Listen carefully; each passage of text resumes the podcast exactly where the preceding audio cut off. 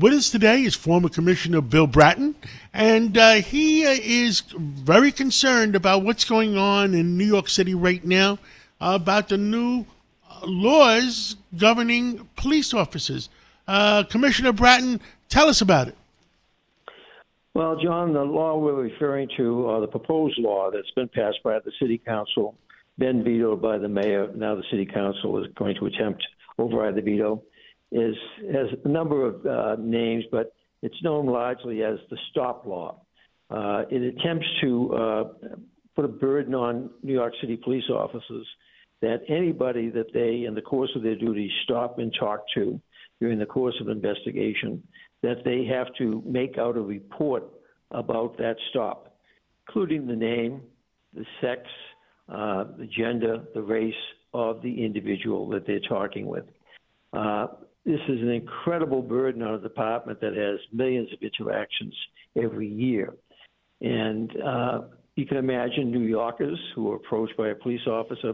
They're looking for a lost child. They're, they're looking to investigate a crime. And uh, before they can do anything, they say to that individual, uh, Can you tell me what your race is? Can you tell me, are you male, female? Are you binary? Are you transsexual? Uh, can imagine the average New Yorker uh, uh, response to those questions? And it is required of the officer that they document that if the individual doesn't give that information, that they effectively guess. Guess that the person is black or Latino. Guess that the person is male or female or maybe binary. Uh, it is an unnecessary law, very typical of a lot of what our city council does in New York. Mayor Adams and Police Commissioner Caban have been forcefully pushing back on it. But right now, it looks like the majority of the city council, the minority majority, and the majority of the uh, uh, city council are minorities. Majority of the NYPD are minorities in a majority minority, excuse me, a minority majority city. The intent of this law is to provide more transparency to make sure that the NYPD is not engaged in racially biased policing racially biased policing by a police force that is majority minority in a majority minority city, where the majority of criminals are minority and the majority of victims are minority. So, what is the purpose of this law other than on the part of the uh, city council to indicate once again their intense dislike and lack of trust of the NYPD? So I have gone on so long with this, I have smoke coming out my ears thinking about the, the foolishness and uselessness of this bill. I mean, it sounds crazy. I mean, they'll be f- doing paperwork when there's other crimes being committed. Exactly, and also, you know, we've been encouraging. I know going back to my time, Ray Kelly's time, we've been supporting community policing, neighborhood policing, where you want your cops to talk to the community, to engage with the community. The average cop is going to step back from that uh, reaching out to the community because he knows every time he talks to somebody, to have to make out a form and if it, uh, through no fault of his own, he incorrectly identifies that person as uh, uh, black when he's not black, or uh, male when they're not male, uh, or female and they're not female, that they're subject to a complaint being made against them for uh, basically putting down erroneous information. It is um, it, well, it's, it's it's what we've come to expect of the city council, unfortunately, and the public advocate, uh, Mr. Williams. I understand that Mayor Adams is looking for two more votes uh, to get away, you know, to, to have the advantage and not get overturned. Uh, uh, what do you think the chances are? Uh, with this council, I don't know that uh, the the mayor has some degree of power and influence, but a lot of what's going on here is, uh, I think, it indicates that many of these people are looking at the idea of if they can weaken Mayor Adams, that in the next uh, mayoral election, maybe they might get a shot at it. Certainly, Mr. Williams is uh, uh, looking in that direction. Possibly the president of the city council, Ms. Adams. Uh, the idea if they can kneecap the mayor, well, who knows? Maybe they could be considered for mayor going forward in a city that tends to vote, unfortunately, very progressive liberal. So I think some of what's going on here is an effort to undercut the mayor. I think a city council president has never been able to undercut a mayor in the past, or who knows the future. Uh, also, I understand, I hear rumors that Andrew Cuomo wants to run for mayor. Uh, but listen, I guess whatever will be, will be.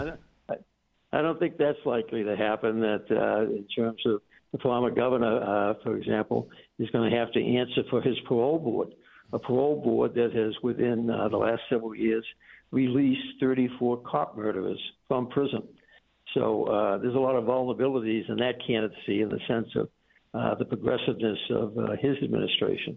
I personally like the, uh, the the former governor, but some of the policies that uh, were enacted during his time uh, with the very progressive, liberal, woke legislature in Albany, I don't think they're going to look too good in the light of day.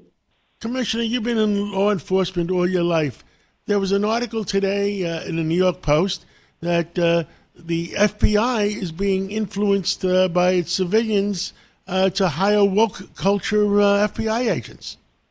Wasn't that incredible? If there's any validity to that, uh, and I know every agency is attempting, uh, my own agencies, we're constantly trying to hire more minority candidates, more female candidates, uh, more gay candidates.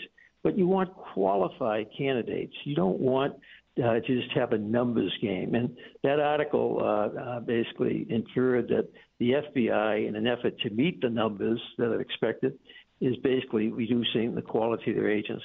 That's the last thing you want to do since that agency is under such incredible attack from all sides over the last couple of years. So I hope that's not the case, but I can understand the pressure that the uh, the FBI director is probably under.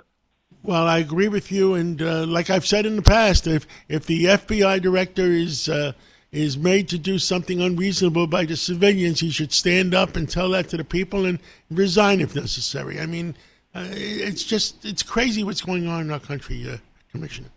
Yeah, because you have, when you're the head of an organization like the FBI, the police department for that matter, you have an obligation to stand up for the organization and do what's right for it and for the public. And uh, this whole uh, world that we're engaged in of recent years of uh, attempting to uh, right the wrongs of the past, if you will, and advance the interest of uh, minorities, uh, well intended, but you have to do it in a way that you don't diminish respect for those minorities by putting into place people who just don't have what it takes to do the job. That doesn't serve them any good. And I've seen that time and again where that has happened. We've had a, an affirmative action appointment of somebody that is totally unqualified. No, fair is fair. Uh, put good people in, no matter what their color or race or background. But uh, uh, don't just try to do the numbers game. Thank you so much, Commissioner. Thank you for everything you've done and continue to do for our, and speak out for our uh, citizens. And God bless you. Thank you. All the best. Thank you, John. Bye bye.